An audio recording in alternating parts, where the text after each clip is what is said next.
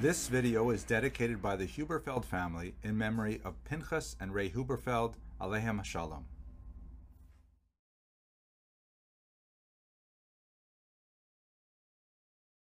Hello and welcome to Jewish History in Daf Yomi. Today's Daf has a reference to a matbeha nisdak, a cracked coin. And, uh, you know, I don't think I've ever seen a cracked coin. So I wonder, how do coins get cracks? And maybe it's a function of modern coinage that it doesn't happen.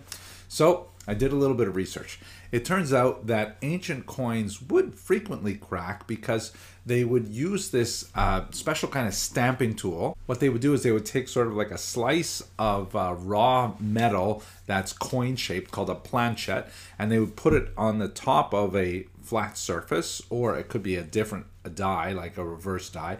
Then they put this other die on top of it, and they would hammer it really hard, and that's essentially how they would stamp the coins. Uh, it was done initially with hot coins with hot metal, and later it was done with cold metal. Now, all of this is rather unsurprising, but how does it get a crack? So it turns out that sometimes the die, like here you see an ancient Roman die, sometimes the die would have a defect in it, where the die itself would have like kind of like a protrusion or too much of a crack in the middle of it.